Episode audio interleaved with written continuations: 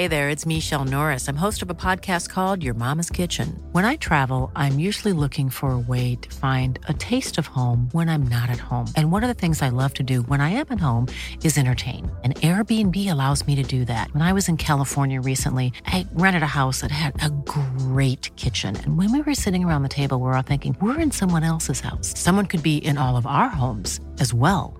If you have a home, but you're not always at home, you have an Airbnb. Your home might be worth more than you think. Find out how much at airbnb.com/slash host.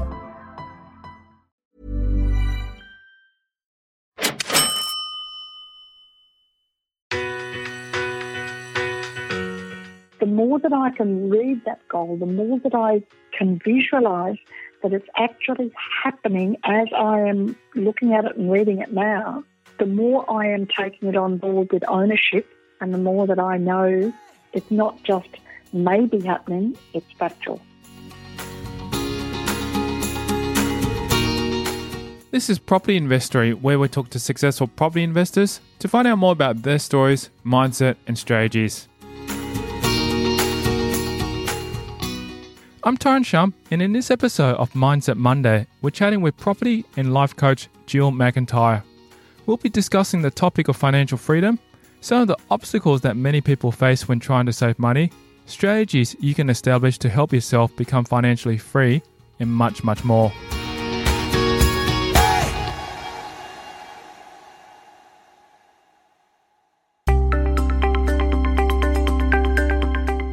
To start off with, we'll be delving into the topic of why financial freedom and find out why we should be making more of a concerted effort to achieve it. I often relate back to what's happening with my clients, and it, it really comes to mind very much that uh, with so many of us, we're so eager to jump ahead and do things, and we've got to stop at times. And this is what we forget to do, time we might have the urge and the surge to make money. We might have the urge and surge to do it by whatever vehicle, whether it's property, whether it's shares, whether it's um, business or whatever it is. But we need to also set time aside to work on our structure. We need to work on our timeline. We need to work on our action plan that is going to allow our feet to touch the ground. Because inevitably, if we don't, we skim over the surface of stuff that can cost us a lot of money, mentally, physically, and emotionally. And the reason I chose this topic today is also from the point of view that you must build a firm foundation. Say, if you're moving forward in property, what do you want to achieve over the next 12 months? And you have it firmly set you might want to do a buy, reno, sell deal or buy, reno, subdivide, sell deal, um, and have it that one takes approximately nine months, and by the end of the 10th month, you're into your second deal and working there. That could be your strategy. You've got to be careful, Tara, not to overcommit. And I think you'd be fully aware of this one because we do take on things at times because the pressure's on. We have to do it. And I'm the first to put my hand up. You are too there. But the pressure at that point is doable because we can work on our time management to get there. But what we need to stop and do, if our pressure is full on 24 7, or we are the instigator of what's pressing the buttons for that pressure to help, we've got to stop and think is this the way I want to live? It's going to help um, hinder us eventually in a health bias. Your body isn't meant to be continually um, beat up and hit up because you can't get sleep or you wake up feeling exhausted in the morning because you haven't um, so much is on your mind during the night, or every day you're continually living by the phone because there's another demand on, or there's commitments and emails, and then you've got to fit a family in, or you've got to fit home in on some level. So this is why I've chosen this topic, topic today because I think we've got to stop, smell the roses on a regular basis, to work on our planning to look after our health because we want to be here long term and achieve some great stuff.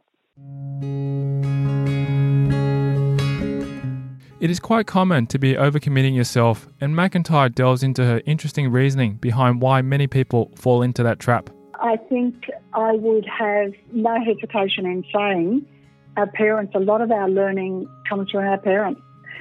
You know, we rely on our parents so much time to put food in our mouth, to um, teach us what we should be doing on a daily basis, right and wrong, all of these sorts of things. And yes, our parents do good jobs, the best they do. I, as a parent, you as a parent, me as a grandparent, this still follows through on whatever level, level you're at in life. But the problem is that so many of the things we take on as a child, we still live with them as an adult. And as a child, we were taught um, how to think by our parents. When we get to adulthood, when we've got to really work things out for ourselves, we don't know how to do it. We still stick with how to think. Where we are at the crossroads, maybe today, it might be for those that are listening in, is to change focus and start to work on what to think. What to think that works for you. And start to be thinking about, as I mentioned earlier, about working on your game plan, working on your strategies, working on your timelines, being specific about what you want to achieve rather than overload and coming in. Many of the things that we do as um, our learned behaviour things, yes, you might be very different to your siblings. We might come from the same parent and parent, mother and father, but one member of the family might be a spender, the other one might be absolutely the best saver in the world. We could be very diverse within the family, although we come from our parents. And do you take off after one of your parents, say where stress is concerned? Do you overstress? Do you react the same way when the pressure's really on as your parents? Does this serve you where you are today?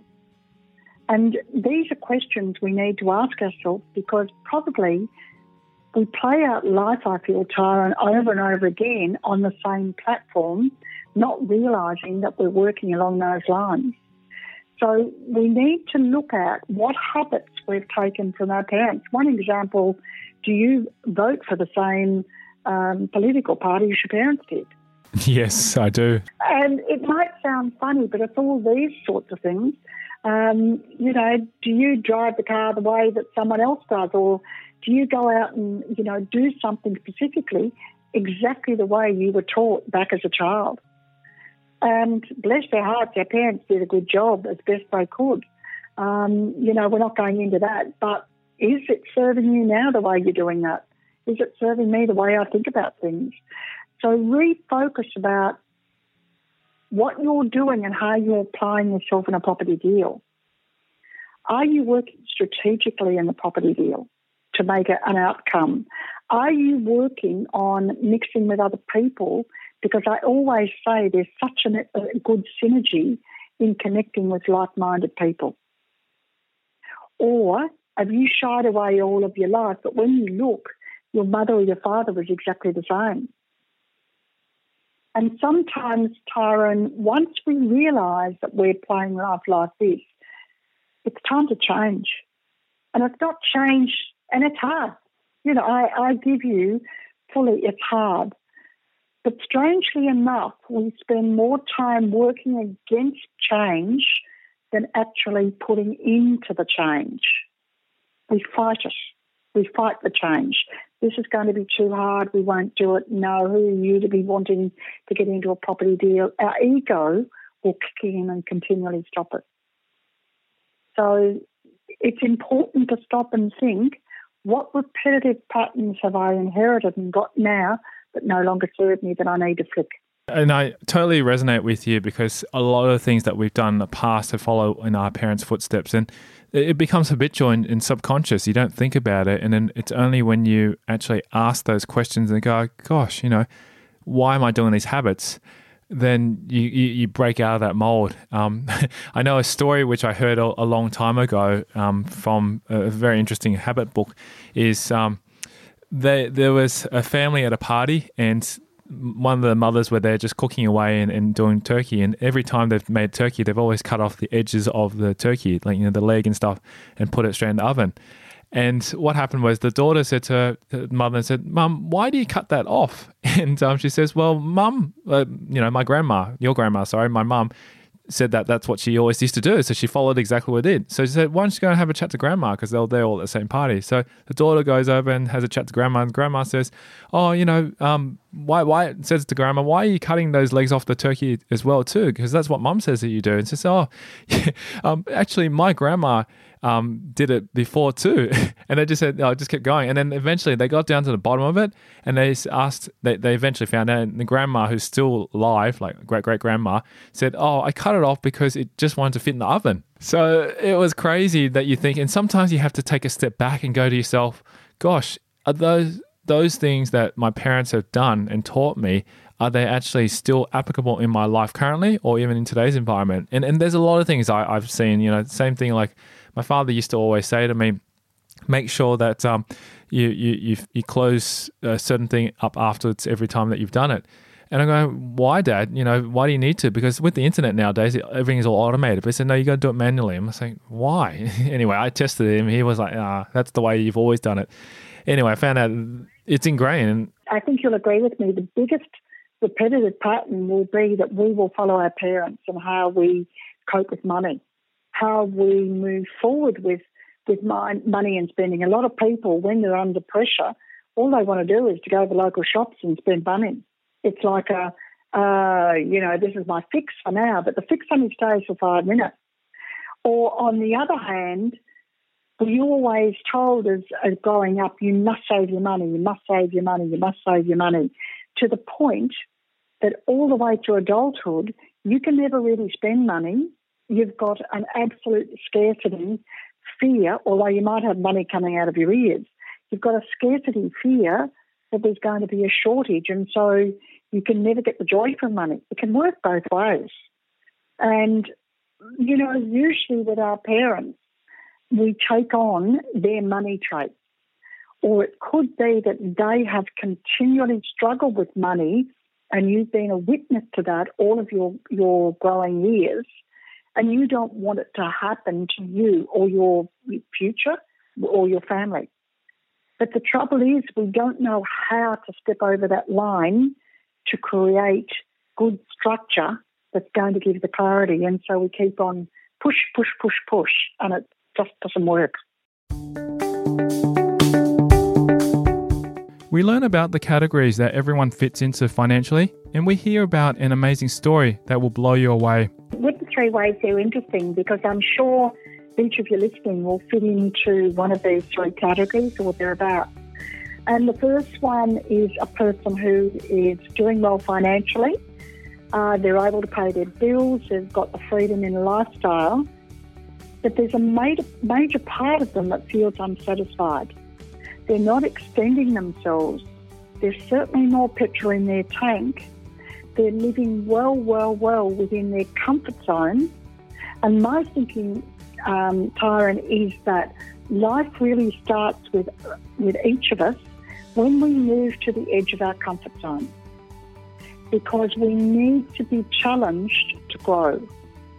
So if you're in the comfortable situation, for some people that's what they want. But for the majority of people listening in, they want more than that. The next category is they're okay financially, but they're still struggling from week to week. They've got the money to pay the bills, but they just can't get ahead. They're on a roller coaster ride all the time, just on the month to month, paying what they need to be paying. It is stressful living like that, And a very large part of the population would be in that middle category. Then there's a, a third category, and they're struggling to earn money. And they can't keep up with their obligations. They live in stress city. Everything is just imploding, and they're feeling exhausted as they're drowning in their thinking. And it's funny because struggling to earn money, we're all in that situation. Um, one of my clients has um, got a 10 year old um, son, and he's in some sort of scouts that they had to get some badge um, on uh, their animal, their dog at home. And of course, they didn't have an animal or a dog. So Dad, my client, came up with the idea well, why don't we do some dog sitting? And then you will feel what it's like to have a, a, an animal and do that. Well, in the first two months of the dog sitting, that 10 year old child made $1,000. that dog sitting has grown that now it's just expanding. And they live in a domestic block and they've got the support of the school because the school is encouraging of what he's doing.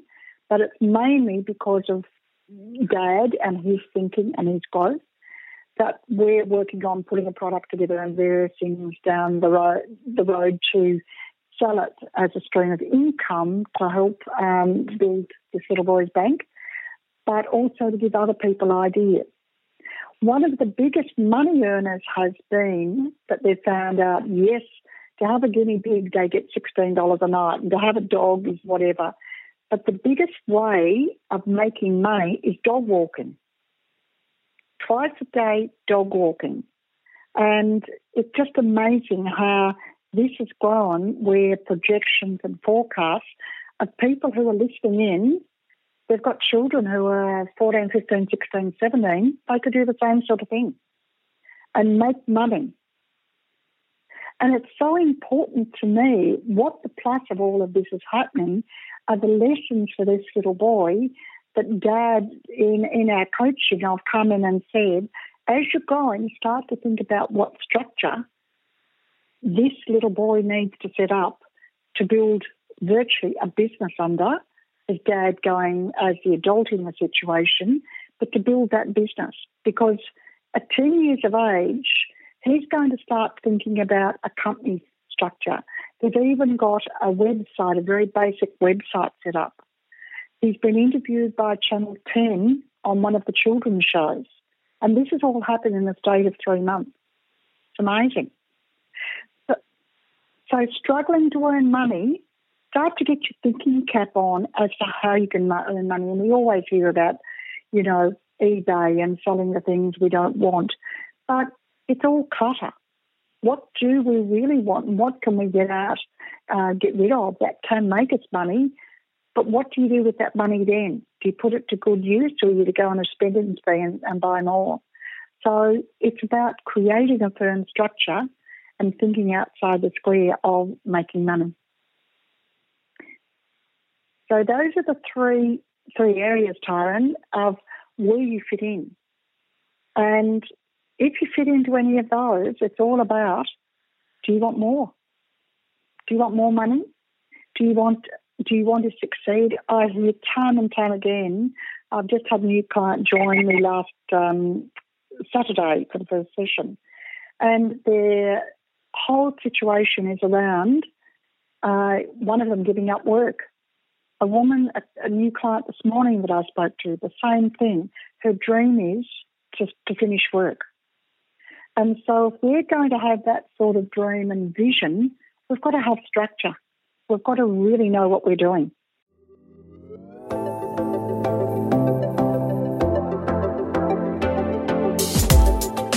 Coming up after the break, we'll delve into how surrounding yourself with people that will tell you the truth is important. Integrity is very, very high on my list. I don't want to be working with anyone that does underhanded things or things that just don't fit on a comfortable level with me. The biggest obstacle that we face day in and day out? If we can keep in mind that really the one that's stopping us is us. And no one can help us it takes us to be having the courage to go and look at who we are and what we are and uh, look at ourselves, warts and all, and say, yep, I can stay as I am, but what am I going to do if I want to change? And that's next. I'm Tyron Shum, and you're listening to Mindset Monday on Property Investory.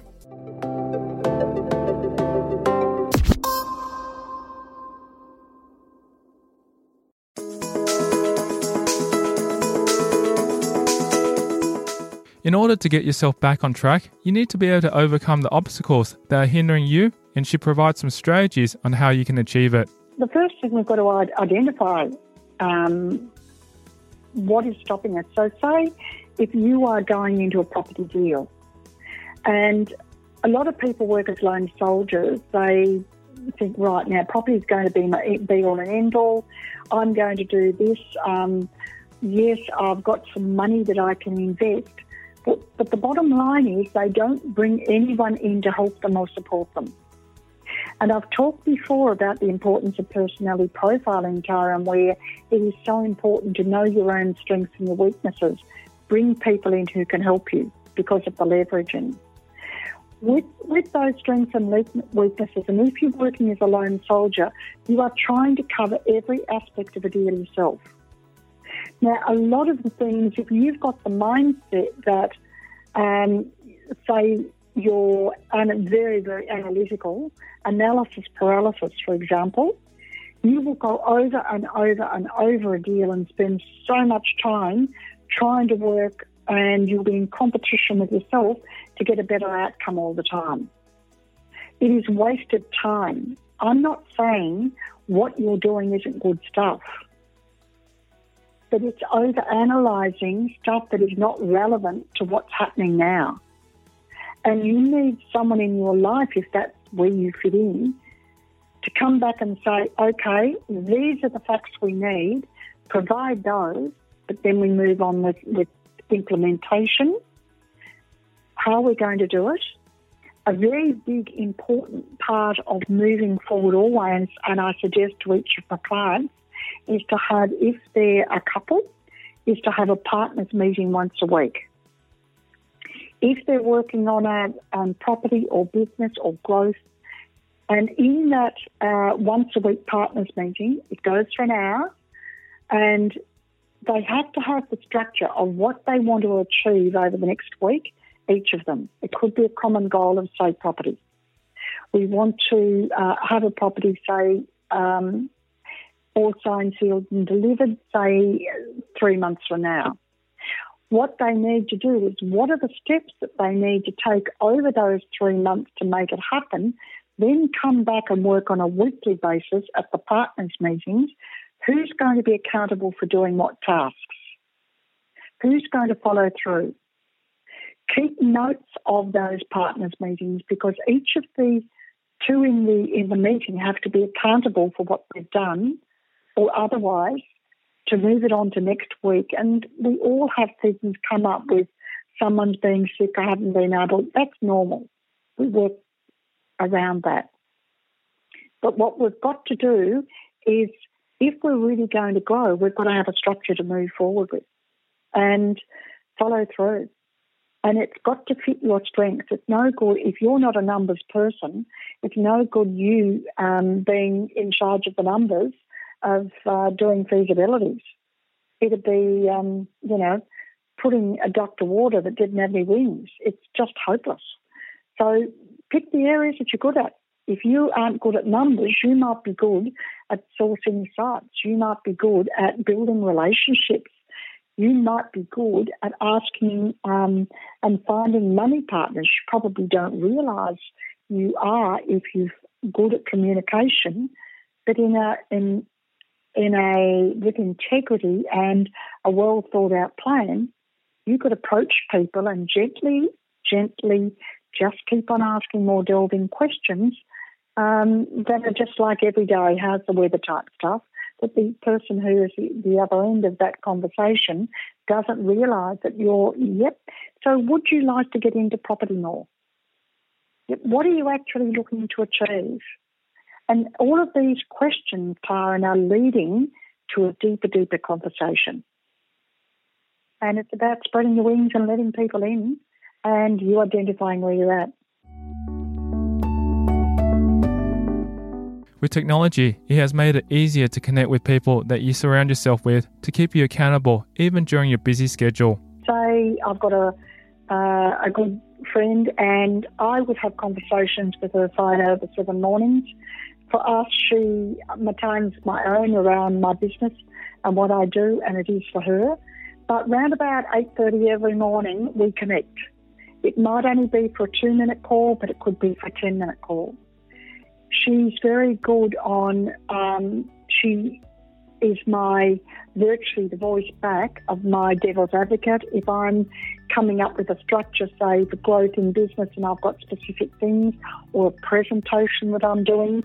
She will be my ears, she will be my um, critique, and she will come back, and vice versa. This is where we support and help each other. A lot of it's on a personal basis, but nevertheless, overall, it keeps me grounded. It keeps me on track. It also helps me to work on what do I need to achieve today. And that's very important. If you're going um, out, look at who you choose to be your accountability partner. It doesn't always work to be working with family. And it, that can be a hard call because there might be people who want to achieve the end vision of making money and property, but they've got absolutely, when it comes down to the brass roots, um, they've got no intentions really of putting much time in. And you've still got to set up for birthdays and Christmas dinners with these people that are your family. So if you've got situations like there and you know the traits of your other siblings or your parents or whatever, love them for what they are, but don't go into business with them. The, same um, when you're going to, say, a meetup group and you're specifically going with your mission of what's in it for me tonight? What am I looking for? And it could be I'm looking specifically to connect with the right person that's got a similar mindset to mine, as in mission and my growth, my outcome commitment, because you want to be working with someone that will be willing to put in the same time as what you will, if it's an accountability buddy. You want also to be looking at that person. Do they come from integrity? Integrity is very, very high on my list. I don't want to be working with anyone that does underhanded things or things that just don't fit on a comfortable level with me. I also don't want people that got that have got Donald Trump's personality. That's a nightmare from hell that I'd be inviting into my life, and I don't. I don't want it. So start to put the tick list down of what you want, what sort of person you would feel comfortable with. But at the same time, you've got to look at the warts and all of yourself and work on what you could contribute to a deal or to an accountability person that you can start to sell yourself as this is where I'm good at, this is what I can commit. You don't have to physically meet them at a coffee shop every morning. We've got Skype. People have got children. You could meet once a week on Skype um, at 8.30 at night on a Wednesday night, for example, and yet they could be living 30 k's away from you. So it's about setting it up with the right person. But first of all, you've got to know what you're worth and who you want to let in under the structure of all of those things I've just gone through that you want to be part of. McIntyre shares a recent example from one of her clients about how setting an unrealistic goal can actually hurt you. Financial freedom, um, and my new client that came on on Saturday is a good example. Is uh, he and his, his wife have written their goals down, but the goals are airy fairy and they really can't relate to them. And you might put financial freedom to me is to make uh, a property deal, to have a property deal under my belt for 150000 profit, all signed, sealed, and delivered in the next 12 months. But if a major part of you is in your ego and the little voice in your head saying, you're kidding yourself, it's on paper, but who are you to think that you're going to get that? What are the chances if underneath it all such a strong force, force within you is telling you you can't achieve it, what's going to happen, Tyron? I guess it's self pity and you're negative. You deal with that internal negativity inside. You might be taking the steps forward, but in reality, you've got Buckley's chance of getting there because your mind is, you're not believing that that's the, that's the way it's going to be of you having that money. You're going to wake up one morning 12 months from now and look in your bank and you've got another, you know, 150,000 in there. You're not really believing it because it's never happened to you before and only lucky people would happen that would happen to them. But these are the things that you've got to think about. Is that you? Do you set a goal, but underneath you really don't believe that it's achievable? You're wanting it to be achievable, but you're really doubting that it will ever happen. And you've got to connect with that. If you have that little voice inside your head and want to change it to do something positive, then McIntyre gives you tips on how to. I'm very, very structured in how I think. I do it on a daily basis with clients because I'm brainstorming and I love that. Um, out of a any time I can see an opportunity, well, it just opens up to me in my thinking. But that hasn't always been for me. From go back years and years ago, Tyron, I had no self-esteem, no self-worth, no money, and I was starting below the eight ball with a hearing problem and absolutely fearful of me ever presenting or doing a podcast. And now it's the best place I could ever be. I love it. So all of this just starts to turn round of if we take, for example, when you write a goal. Now, your goals could be short, medium, or long term. I don't work so much on them. I might do them once a year at the beginning of the new year, where my projections are, and and then I review them each year type thing. But I am very big on a monthly basis to do my monthly intentions. My monthly intentions, whether they're intentions or they're goals, I've got a very strict guideline of how to write my goals. Everything must be in the now. So you're writing it that it's the date, say 12 months on from now, it's the 25th of October 2020, one year on from now. You must um, take your mindset that it's already happened. If you do that, fear won't come in from your past events or your future events. What if I lost my job? What's going to happen there? I've lost money before, and all the time, if we work in with the thinking of our past or future events, they will stop us, Karen. If we live in the now, and we are consciously living in the now, that that event is happening as we speak, we don't have fear. So we write our goal or our intention, say, um, that that date that the end goal is happening, we write that to be absolutely on track. To that that's the day that we're actually speaking now. So the day is the 25th of October 2020, and wow, I can't get the grin off my face. I've got to write the excitement or the emotion that is attached to that goal. So that stirs you up for a start. You've also got to be very, very visual. If I said I wanted to set up um, a new website, that's fine and dandy, but how wide is the website, Karen? If I say um, I'm looking at my uh, the screen of the new website, the colours are this, this, and this. It's absolutely powerful and dynamic. Of the logo that's been set up for me, and the more that you can describe that, the more that your conscious mind then takes it into your subconscious thinking that it's already happening and you're watching it as it's happening. You don't have any negative words in your intentions or goals. You don't have maybe, perhaps, if, but. All of those in my thinking, are movable goalposts. Be definite about what you're writing.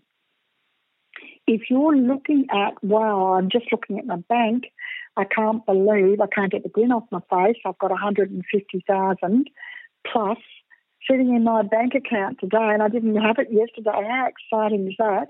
Always put a plus or more after the amount of money that you're looking for because then that doesn't limit the outcome. So there's a few golden rules to bring in here. The more that I can read that goal, the more that I can visualize that it's actually happening as I am looking at it and reading it now, the more I am taking it on board with ownership and the more that I know it's not just maybe happening, it's factual. We delve into the breakdown of our fears and how events in our past and future are a predominant part of them. If you bring in why I mentioned the past and the future, with our fear stats, they're quite interesting, and I think I've probably shared those before. 40% of our fears are things in the future. 30% of our fears come in from past events. So 70% of what stops us in our tracks is the past and future things happening, the fear of doing this or that happened before. Then we go down to 12% of our fears are our health and well-being. And I can get on and have a sore toe today, get onto Mr. Google, and by tonight I've got gangrene in the toe and it needs amputating. We over over analyse what's happening. 10% is miscellaneous, and the last 8%, 8% of our fears are legitimate fears, real fears. But we can only change 4% of those fears. So there's a very small percentage of what we really fear are factual. If we stay and live in the now, you and I are consciously talking in the now. I'm on the ball with my thinking, you're on the ball with your listening. We are both in a now space and time. But if I go out and get in the car after this, I don't stop and think, where do I, how do I drive, what do I do? It's all stored in my subconscious and my future and my past, and I'm daydreaming and all of this sort of stuff in another space. And that's when, if we can keep and stay and raise our level of living in the now more with what we're doing, the outcome will certainly give us the rewards we're looking for. McIntyre adds a little extra tip about achieving financial freedom. I think just stop and identify where you as an individual are. What are you wanting to achieve in your next 12 months of property? Be honest with yourself about what your blocks and stoppers are. And that will associate with your fears, your real fears. It could be breaking into a conversation at a meetup group with other people. And I always say it's hard to do because I was there years ago and can understand what it feels like. But by putting yourself into a group of people and just say, May I join you? And it's as simple as that, time. If they all stop in a little group from talking and say, Yes, by all means, I'm Mary and you're Bill and whatever along the line, you're in. If they say yes, but then go back to a conversation and ignore you, just slip out and go to the next one, next little group, and go in there and say, May I join you? But don't beat yourself up with rejection because you haven't been able to get into that first group. You need to move on from that. So there's a number of points about being in the now from today, about writing the goals, about having a clear plan, about examining where you are. Have you got any traits from your parents? What your stoppers are in property. So enjoy working through all of those. The biggest obstacles we face every day is ourselves. And if we realize this and work towards becoming more positive and change our thinking, our goals will be easier to achieve. If we can keep in mind that really the one that's stopping us is us. And no one can help us it takes us to be having the courage to go and look at who we are and what we are and uh, look at ourselves, warts and all, and say, yep, I can stay as I am, but what am I going to do if I want change? And there's lots of help out there. Just put your hand out and take the first step.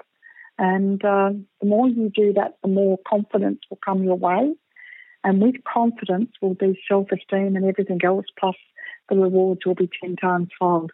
If you want to keep in contact with McIntyre after this podcast, she provides her details and how she'll look to help you. Just give us an email at jill, J-I-L-L, dot McIntyre, M-C-A-N-T-Y-R-E, 01 at gmail.com.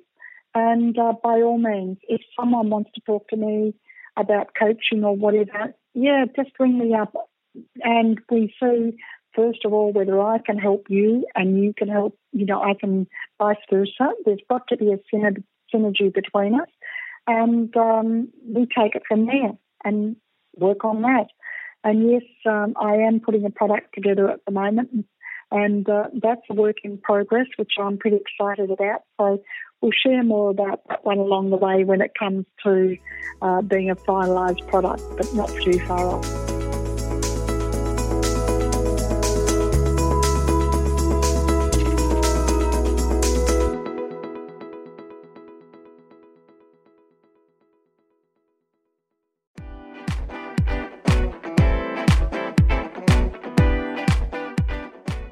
Thank you to property and life coach Jill McIntyre on this episode of Mindset Monday. If you'd like to buy her upcoming book called Coffees with Jill, simply SMS your email and name to 0499881040 to register your interest.